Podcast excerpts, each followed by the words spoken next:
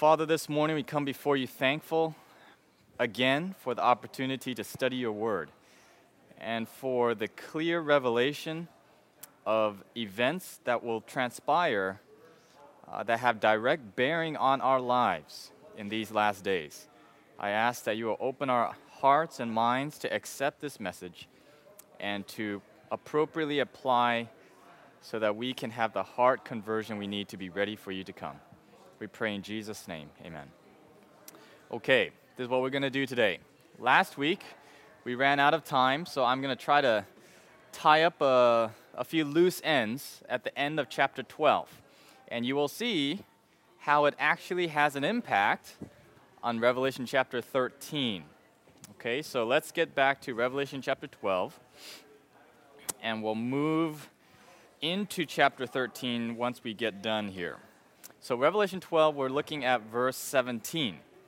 This is uh, just tying up loose end from last week, so I'll go through it. Uh, I'll read it. And the dragon was wroth with the woman and went to make war with the remnant of her seed, which keep the commandments of God and have the testimony of Jesus Christ.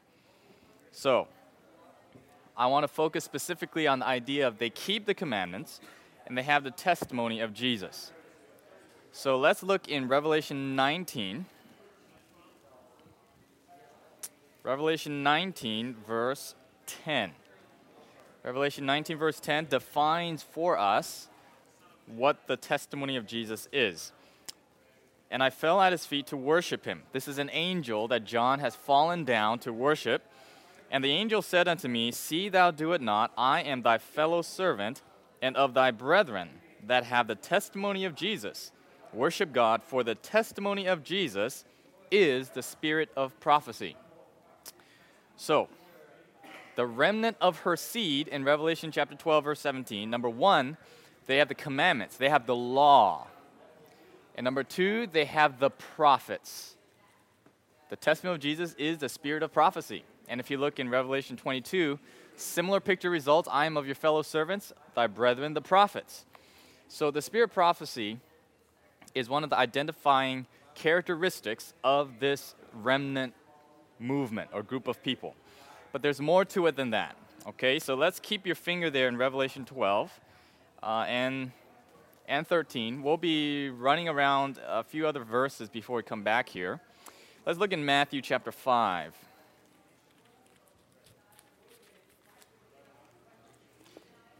Matthew chapter 5 and verse 17 and 18. Okay.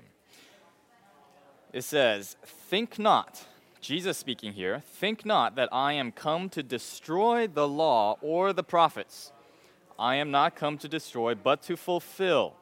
For verily I say unto you, till heaven and earth pass, one jot or one tittle shall in no wise pass from the law till all be fulfilled. Often we use this verse to say, See, last time I checked, the heaven and the earth has not passed away, therefore the law is still standing. And that's correct. That is a valid uh, application of this text. But I want to couple this verse with another passage, okay? It's in 2 Peter. 2 Peter chapter 3.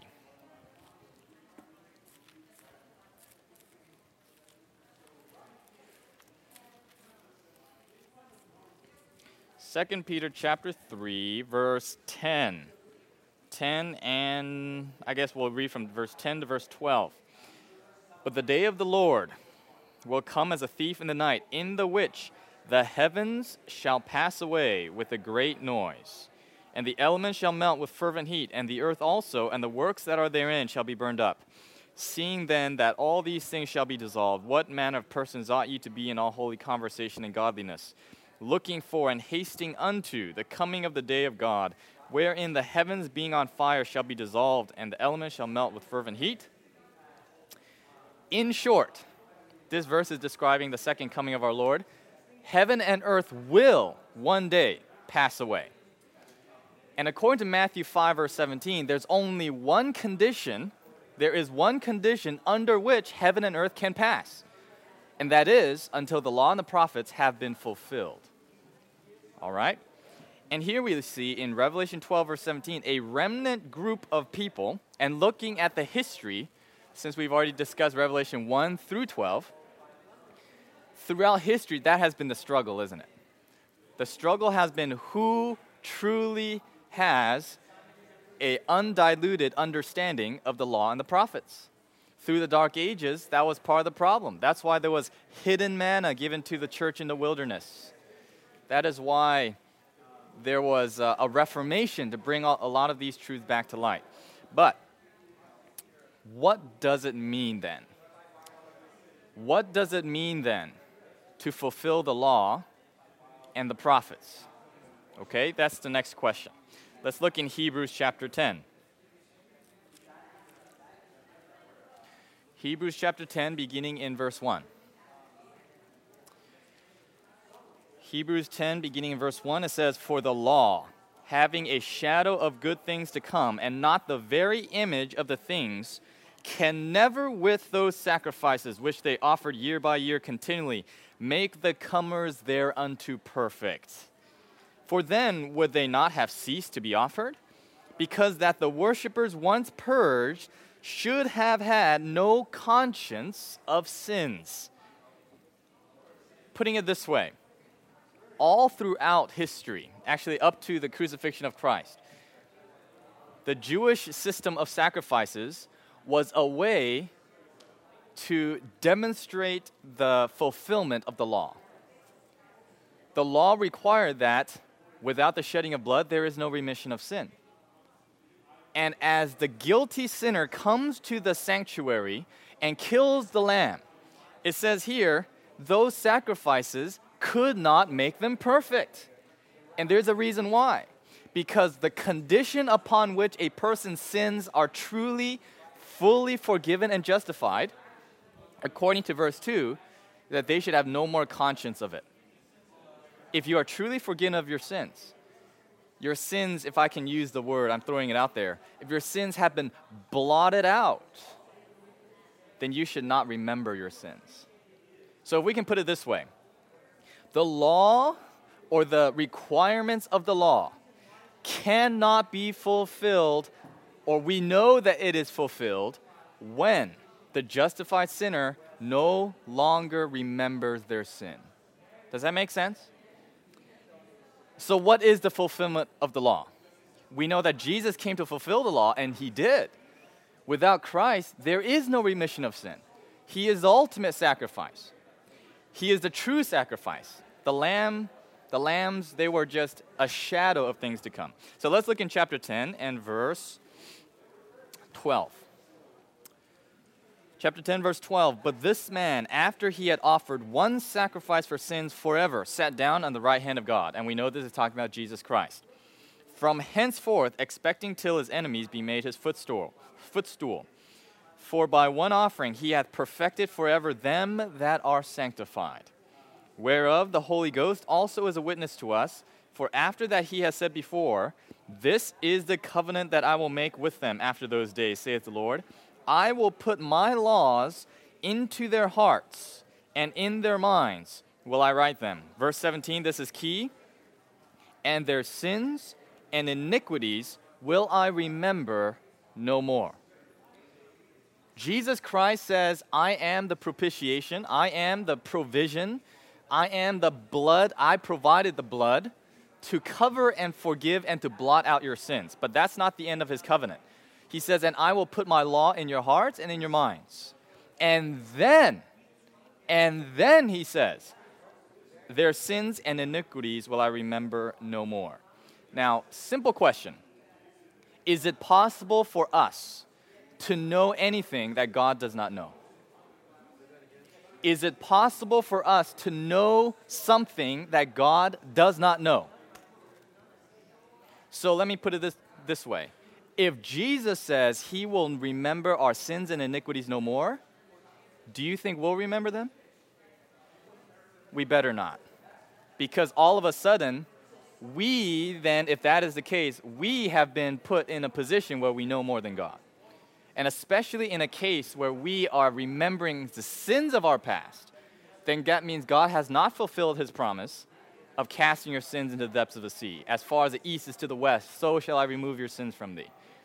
And so the fulfillment of the law is yes, number one, the sins are blotted out. Forgiveness by the grace and merit of Jesus Christ. Yes.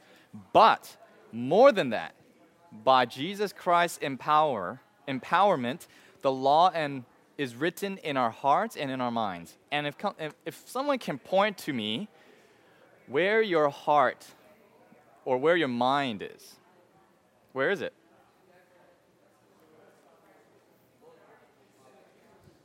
If uh, can I say that it's right here? And interestingly enough, in chapter 13 of Revelation, there's a mark that is supposed to go in the right hand or in the forehead. Oh, maybe that's why the mark of the beast is so important. Because the mark of the beast is a stamp to prevent the law from being fulfilled. The law being fulfilled is the law in our hearts and minds, our sins being blotted out, and Christ forgetting intentionally our sins. The law being fulfilled by the remnant. That's the point. But then we also see that this remnant, they possess not only the commandments, but they also have the prophets. What does it mean to fulfill the prophets? Revelation chapter 10. Revelation chapter 10, verse 7.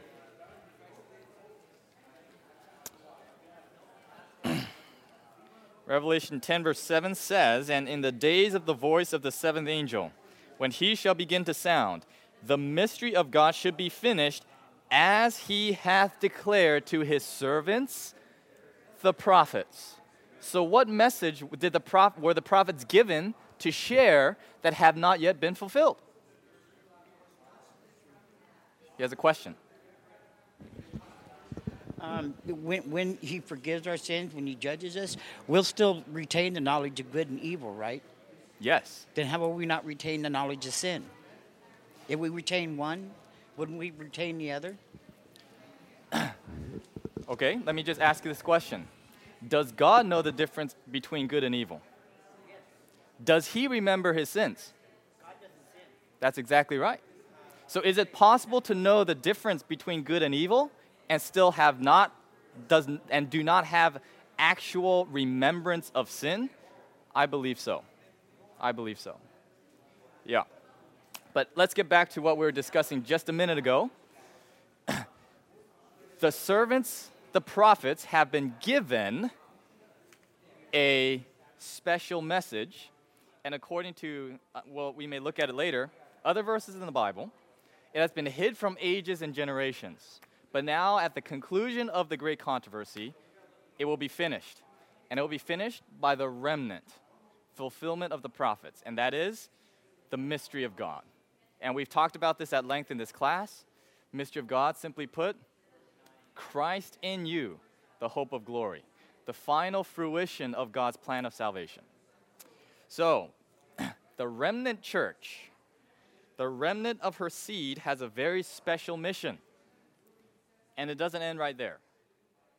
Notice the name, they are called the remnant of her seed. When have you, what is the first time that that description has been given before? Genesis chapter 3. Let's look there real quick. Genesis chapter 3 and verse 15. What has this seed been prophesied to accomplish? Revelation 3 or Genesis 3 verse 15, and I will put enmity between thee and the woman, and between thy seed and her seed. It shall bruise thy head, and thou shalt bruise his heel. This is the first messianic prophecy. Jesus fulfilled this prophecy. Yes, he was a seed, and he did deal the crushing blow to Satan. But there's another verse I like to look at in Romans chapter 16. Romans 16. Romans chapter 16 and verse 20. Romans 16, verse 20, Paul writes, And the God of peace shall bruise Satan under your feet shortly. The grace of our Lord Jesus Christ be with you. Amen. The remnant of her seed has a final mission. They will also continue to deal that crushing blow, bruise the head of the serpent. And if you want to study this further, there are uh, illustrations in the sanctuary service, the idea of a fit man who takes the Azazel goat into the wilderness. It connects with the 144,000. It's all in there. The final generation, the faithful people of God, they have an active role in dealing the final, uh, the final judgment, if you will, in a way, or a final reveal with final clarity the issues in the great controversy. That is why God takes so seriously the last generation, because a lot hinges on what happens. Okay, so I've taken a little more time than I had expected, but um, let's transition now into chapter 13. And let me give you a little disclaimer before we get into it. As you're turning back to Revelation 13, I must tell you that I had a very difficult time figuring out just exactly where to go with Revelation 13 because there is so much in here and it is directly relevant to our day. And because of that, I know there's a lot of, uh, there's a lot of ideas out there. And it is not my intention to deal with every false idea. Um, in fact, I don't plan on dealing with them at all. But this is what I like to, uh, I'll, I'll explain it this way. I'm going to make two assumptions in this class right now. This is not an evangelistic series, so I feel that it perhaps is okay to do this, okay? The first beast, I'm assuming you know who he is. It is the papal power, papacy. The second beast, I'll also assume you know who it is. It's the United States of America. With those two assumptions, it'll save us a lot of time. And there are plenty of resources out there uh, that clearly and sufficiently prove these two uh, pre- suppositions. So, with that in mind, I'm going to do something with this class that you probably don't get a chance to see or hear in uh, many evangelistic crusades, okay? So, what we're going to do today, we are going to try to take a look at the big picture of the beast. The big picture of the beast. We're, we're probably going to have to split this class into two weeks. So, Revelation 13, it takes that much time. But this particular class period, we may not deal with a lot of nitty gritties but we will look at a big picture. And hopefully, it'll bring some cohesiveness to ideas that you have heard before, things that you understand, and fit it all into the puzzle. Okay? So, just a quick summary of Revelation 13. We see two beasts a beast that rises up out of the sea. It is the papal power, it's a religio political power. And then we see a second beast rise up out of the earth. And it has two lamb like horns. It looks like a docile creature, but then it speaks like a dragon. And the second beast creates an image to the beast and gives it life and commands people to worship it. And then there is a mark of the beast issued, and if anyone does not have the mark of the beast, they should be killed. Sort of a really quick summary of um, Revelation 13 but I want to look at the big picture. So let's, let's think about this. Revelation can be essentially divided in half 22 chapters. So between chapters 11 and 12, that's basically the, the half of the chapter, but or half of the book. So chapter 13 is near the middle of the book here. If you look at a survey of the whole book of Revelation, from Revelation 1 to Revelation 14, actually Revelation 13, we see a conflict between God, his people, and Satan and his people. It's a conflict, it goes back and forth. Sometimes God's church is faithful, sometimes they're not. Sometimes Satan is winning, sometimes he's not. It goes back and forth, back and forth, back and forth. It's this really serious contention. It seems like nobody's, nobody's winning. And Revelation chapter 13 and 14, right afterwards, God wins. If you look from chapter 14 until the end of the chapter, Satan has no more no more upper hand. After chapter 14, God wins. And the rest of the book of Revelation from chapter 14 on is just a detail of what happens when God wins. Seven last plagues, you know, Sea of Glass, the millennium, the New Jerusalem, second coming, destruction of Babylon, all of these things. So, Revelation chapter 13, you can think of it as the final stand. It is the final stage of Satan's plan in this past however many thousand years, 6,000 years or so, of the great controversy. Revelation chapter 13 is the final push, the final fruition of everything that Satan had been planning and scheming for. And so, what we need to do now, or we don't need to do this, but what I want to do I want to take a step back. Okay, we're going to review a few things. I'm going to assume that you've been through Daniel and, you know, the prophecies there. So let's just review a few things. In Daniel chapter 2, this is where we all got started. That is the initial prophecy that got the ball rolling on these apocalyptic type prophecies. Daniel 2, we see an image. And in that image, we see descriptions of various kingdoms. Head of gold is Babylon. Chest and arms of silver, Medo Persia. Belly and thighs of brass, Greece. Legs of iron is Rome. And then the feet of iron and clay. And then the stone comes. So, see if uh, you pass this pop quiz. In Daniel chapter 2, which portion of the image received the most attention? Most description? The legs and the feet.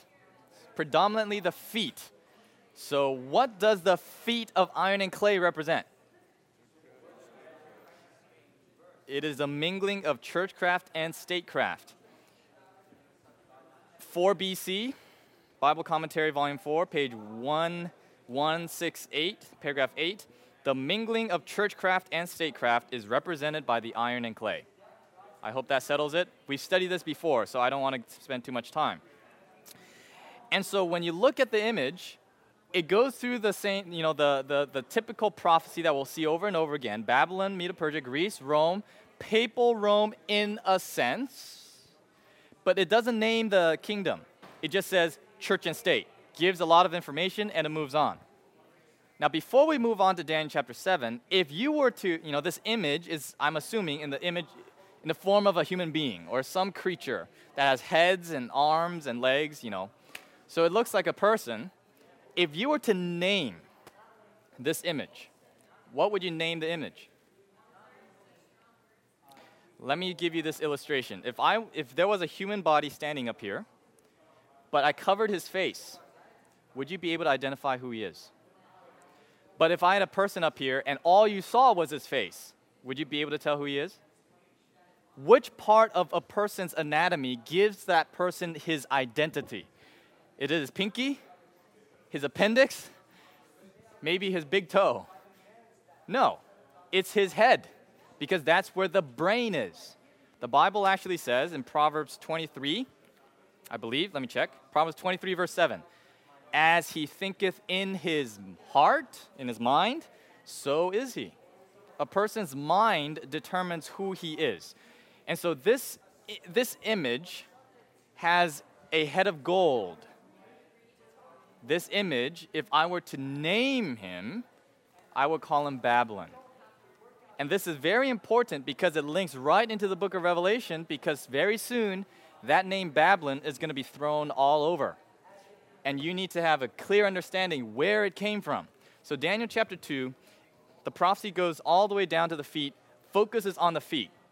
And then Daniel chapter 7, the prophecy repeats, but then it enlarges meaning it repeats the same process, but then it emphasizes the area that requires more attention. So in Daniel chapter 7, we see four beasts lion with eagle's wings, bear with three ribs in its mouth, leopard with four, head, uh, four wings like eagles, and a dreadful beast.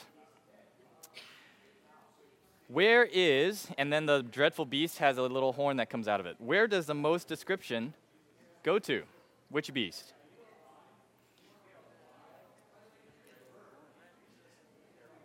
That was sort of a trick question. It's the dreadful beast because the little horn is attached to the dreadful beast. So the description to the little horn still really applies to that beast. Let's actually turn to uh, Daniel chapter 7 real quick. I'm going to try to get through this. Daniel chapter 7, a few things I like to look at. Daniel chapter 7. Okay. So we concluded Daniel 2, history goes down to the legs of iron, feet of iron and clay. It is emphasized. Beast of Revelation chapter 7, or Daniel chapter 7, dreadful beast with the little horn is emphasized. I want to look at verse 12. Um, actually, verse 11 and 12 of Daniel 7. Forgive me, Ken. I'm going to read this, so you're not going to get your exercise today. But um, this is what it says I beheld then because of the voice of the great words which the horn spake. I beheld even till the beast was slain and his body destroyed and given to the burning flame. So the dreadful beast, we see that he's destroyed. But verse 12, as concerning the rest of the beasts, they had their dominion taken away, yet their lives were prolonged for a season. So there are four beasts, but the first three beasts are described as their dominion was taken away, but yet their lives were prolonged. And it's interesting that it says that. We'll see that we'll see why that is in Revelation chapter 13. But I want to look at a few words here. Uh, Daniel chapter 7 and verse 5. Daniel 7, verse 5. And another, behold, another beast, a second, like to a bear, and it raised up itself on one side, and had three ribs in its mouth, and uh, between the teeth of it. And they said thus unto it, Arise, devour much flesh. So the bear, what is there for him to devour in the, in the vision? Prior to the bear, there's only a lion. So he devours the lion. And then we see here in verse 7 After this I saw in the night visions, and behold, a fourth beast, terrible, dreadful, and strong exceedingly, and had great iron teeth, and it devoured and brake in pieces. So, what did he devour? The beasts that were previously in the vision. Now, let's look real quick in Revelation chapter 13. Revelation chapter 13, verses 1 and 2. It says, And I stood upon the sand of the sea and saw a beast rise up out of the sea, having seven heads and ten horns, and upon his horns ten crowns, and upon his heads the name of blasphemy. And the beast which I saw was like unto a leopard, and his feet were as the feet of a bear, and his mouth as the mouth of a lion. And the dragon gave him his power, his seat, and great authority. So in Revelation chapter 13, we see an amalgamated beast with all of the characteristics of the beast of Daniel chapter 7. That is, that is what it means. Their dominion was prolonged, or their dominion was taken, but their lives were prolonged.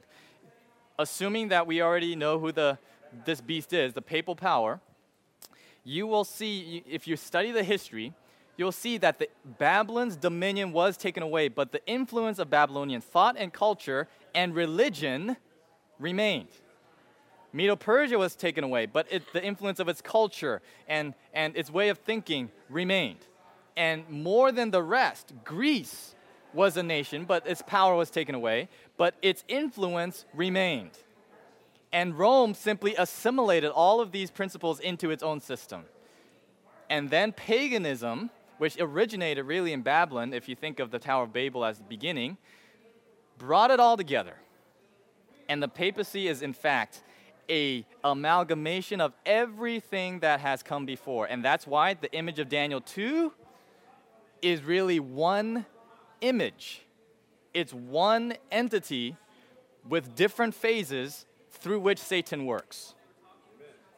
So, Babylon is the system by which Satan has used to um, battle against God's people from the beginning. And couple, uh, a couple other minor things then. You know, when we look at Revelation, the last paragraph, Babylon in the apocalyptic, apocalyptic term refers to the power that Satan has used throughout history to war against God's people. And in the end, in the end times, it is more specific who it is. It's more specific at the end times. All right, so when you, and then we go to Revelation, seven churches, seven seals, seven trumpets. We repeat essentially the same history, but we only focus on the legs of iron and the feet of iron and clay. And here we are in Revelation chapter 13, the final fruition of Satan's plans. All right. All right, we don't have much time, but um, let me touch on a few other broad subject items here, big picture items, and then we will close. So, Revelation chapter 13 and verse, let's see, verse 4. Okay, verse 4. And they worshipped the dragon, which gave power unto the beast. And they worshipped the beast, saying, who is like unto the beast? Who is able to make war with him? What does it mean when individuals say such a thing about the beast? Let's look in Exodus chapter 15. Exodus chapter 15, verse 11. Exodus 15, verse 11. This is right after the crossing of the Red Sea. Some name this chapter the Song of Moses, which has special significance. It says here, Who is like unto thee, O Lord among gods? Who is like thee, glorious in holiness, fearful in praises, doing wonders? Revelation chapter 13, verse 4 the beast is receiving the song of Moses sung to himself. And when you look in Revelation chapter 15, the redeemed is going to sing the song of Moses and of the Lamb. So the beast here, and it says they worship the dragon because they gave power to the beast. And this beast power represents the dragon on earth. And he claims what belongs to God. And we can look at the word blasphemy. Um, you can study that out, the word blasphemy in the book of Revelation and also in the Bible, what that represents. And also, we see in uh, ch- uh, verse 5 of chapter 13 that this beast was given power to rule for 42 months. 42 months is equivalent to time, times, and half a times, also equivalent of 1,260 days, or three and a half years. And at the end of the three and a half years, we see that the beast receives a mortal wound. But the mortal wound is healed. So this beast power comes to earth, receives accolades deserved that only God deserves. He has a ministry of three and a half years, at the end of which he receives a mortal wound and then he's resurrected. Now, what does that sound like? It sounds sure a lot like the life of Christ. It's a counterfeit ministry of Jesus. But then there's a second beast. I know I'm flying through this. Again, this is big picture stuff, okay? In Revelation chapter 13 and verse 13, we see the second beast arise out of the earth. And this second beast, is said, verse 12 actually, let's start there. He exercises all the power of the first beast before him, and causes the earth and them that dwell therein to worship the first beast whose deadly wound was healed. And he doeth great wonders, so that he maketh fire come down from heaven on the earth in the sight of men. The second beast causes fire to come down from heaven. And we also discussed in Revelation chapter 12 that the woman going into the wilderness for three and a half years was similar to the training that Elijah had prior to the full fruition of his ministry. So here we see a false prophet claiming to be in the position of Elijah in relation to God. And also, this second beast, it prepares the way as a forerunner in a way before the resurrection of the first beast, telling people to worship that beast. Looks like the ministry of John the Baptist, a prophet, a forerunner. And also, these two powers put together. In verse 15, it says, And he had power to give life unto the image of the beast, that the image of the beast should both speak and cause as many as would not worship the image of the beast should be killed. If you have a marginal reading, the word for life is the word for breath. They even try to mimic God's creative power. Why? Because because in Revelation 14, they know that there's going to be a final message. The final test is going to be around the Sabbath, And the Sabbath is rooted in the fact that God is creator. Whoever is creator receives the worship on Sabbath. And so Satan here, he has this final triune plan. The dragon gives the beast his power, great authority, his seat. He's standing in the place of God the Father. The first beast, he stands and says, I am the representative of the dragon, who is like unto the beast. He has a ministry for three and a half years. He dies. He's resurrected. There's a, se- there's a third person here, a prophet that calls fire down from heaven and says, I am speaking for the Most High. Worship God because we have, worship us in essence, because we have the power to create life or to give breath. You see the counterfeit at the end of time? It is the final fruition of Satan's plan. What is Satan's plan? Isaiah chapter 14. Isaiah chapter 14.